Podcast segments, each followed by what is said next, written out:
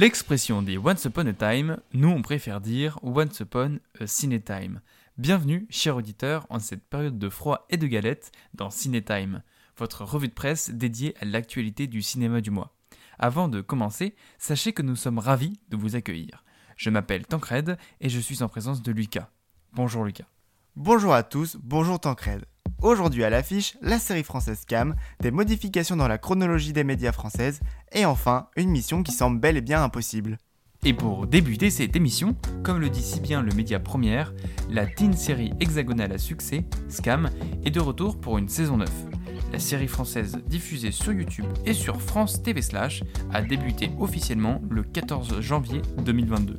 Pour ceux ne connaissant pas la série, Scam est à l'origine une série norvégienne adaptée en France depuis 2015. Chaque saison suit le quotidien de différents personnages confrontés à des différentes thématiques modernes de notre quotidien.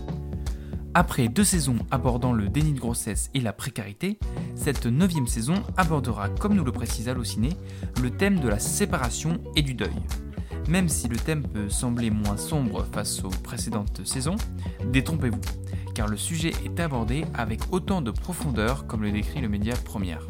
Lors du teaser et des deux premiers épisodes, les fans de la série ont eu la surprise de retrouver comme personnage central de la saison le personnage de Maya, incarné par Ayumiru. Très belle surprise pour l'actrice qui dévoile dans une interview dans le média 20 minutes. C'était une très belle surprise parce que j'avais très envie de voir une autre facette de Maya. Facette que l'on découvre de plus en plus tous les vendredis à 18h sur France TV Slash ou sur les différents extraits diffusés tout au long des semaines. À la réalisation, nous retrouvons de nouveau Shirley Monsara, accompagnée de Deborah Assoum en tant que directrice de collection et bien évidemment toute l'équipe de production et de scénaristes. Enfin, une dixième saison est déjà tournée et sera diffusée après les 10 épisodes dédiés à la saison de Maya, saison qui fêtera probablement les 100 épisodes de la série. Continuons de parler d'actu 100% française. Vous le savez, aujourd'hui, les services de streaming comme Netflix, Disney ⁇ ou encore euh, Prime Video doivent attendre 3 ans pour diffuser un film après sa sortie au cinéma. Ce règlement est apparu dans les années 80 pour éviter que les salles de cinéma soient désertées avec l'avènement de la télévision. La nouvelle chronologie réduit les temps d'attente. En effet, Canal+, avec sa grande participation dans le cinéma français, disposera d'un délai de 6 mois entre la sortie en salle et une première diffusion cryptée sur ses décodeurs. Après Canal+, les plateformes de streaming. Netflix devra attendre 15 mois, alors que Amazon Prime Video et Disney ⁇ devront attendre 17 mois. Enfin, 22 mois pour les chaînes de télévision gratuites comme TF1, M6, hein, qui sont diffusées en clair. Pourquoi Netflix n'a pas le même délai que les autres plateformes? Justement, c'est ce qui fait débat. Disney Plus a déjà communiqué sa contestation, affaire à suivre. Bon, cette fois, on n'est plus du tout dans l'actualité française la sortie en salle de Mission Impossible 7 est de nouveau reportée. Non, impossible. Jeu de mots facile, mais on prend. Prévu initialement pour fin septembre 2022, le film est décalé pour le 11 juillet 2023. Soit il faudra attendre pratiquement une année de plus avant de retrouver le personnage d'Ethan Hunt, incarné par Tom Cruise, comme nous le rappelle le média première.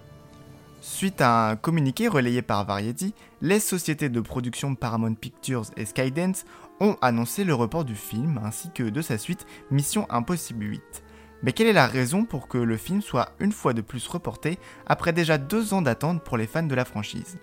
Pour cela, citons un extrait du communiqué disponible sur Allociné.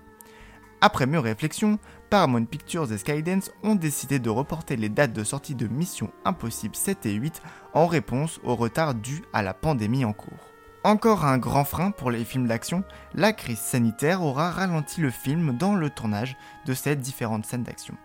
Il faudra donc encore attendre un peu, comme le rappelle Allociné, pour apercevoir la cascade la plus dangereuse de l'acteur. Toujours est-il que même si les studios souhaitent offrir une expérience cinématographique sans précédent, pour reprendre les mots du communiqué, ce n'est pas de sitôt que les films de Christopher McQuarrie seront disponibles en salle. Allociné finit son article en rappelant que pour l'instant, l'acteur Tom Cruise est toujours à l'affiche le 25 mai prochain dans Top Gun Maverick. Pour continuer, vous commencez à en avoir l'habitude, finissons cette émission avec deux autres petites actualités qui ont eu lieu lors de ce mois de janvier. Et aussi surprenant que cela peut être, parlons de Blanche-Neige et les Sept Nains. Après plusieurs remakes, comme Cendrillon ou encore Le Roi Lion, Disney développe actuellement un remake en live action de l'histoire de la princesse. Cependant, Peter Dinklage, acteur ayant joué dans Game of Thrones, a déclaré lors d'une interview que ce film serait encore basé sur les stéréotypes du nanisme, lui-même étant atteint. L'article de France Info évoque la réaction de Disney qui n'a pas attendu pour répondre à la polémique.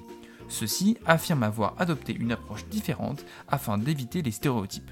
D'ailleurs, il ne serait pas question de nains, mais de créatures magiques. À voir lors de la sortie du film en salle. Enfin, parlons d'un film qui a pas mal fait parler de lui ces dernières semaines, Don't Look Up d'Eni Cosmic. Le film Netflix avec à l'affiche Leonardo DiCaprio, Jennifer Lawrence ou encore Timothée Chalamet s'est tissé dans le top 3 des films à succès de la plateforme. Film phénomène, celui-ci aborde la question du réchauffement climatique. Comment? Avec une météorite s'apprêtant à décimer toute la population terrestre. Suite à sa sortie, spécialistes et climatologues ont exprimé leur accord et désaccord autour du film. Dans tous les cas, on ne va pas le nier, Cinetime reviendra sur vos écrans dès le mois prochain. D'ici là, on espère qu'une comète ne s'écrasera pas sur notre belle planète. C'était Tancred et Lucas pour votre revue de presse Cinéma.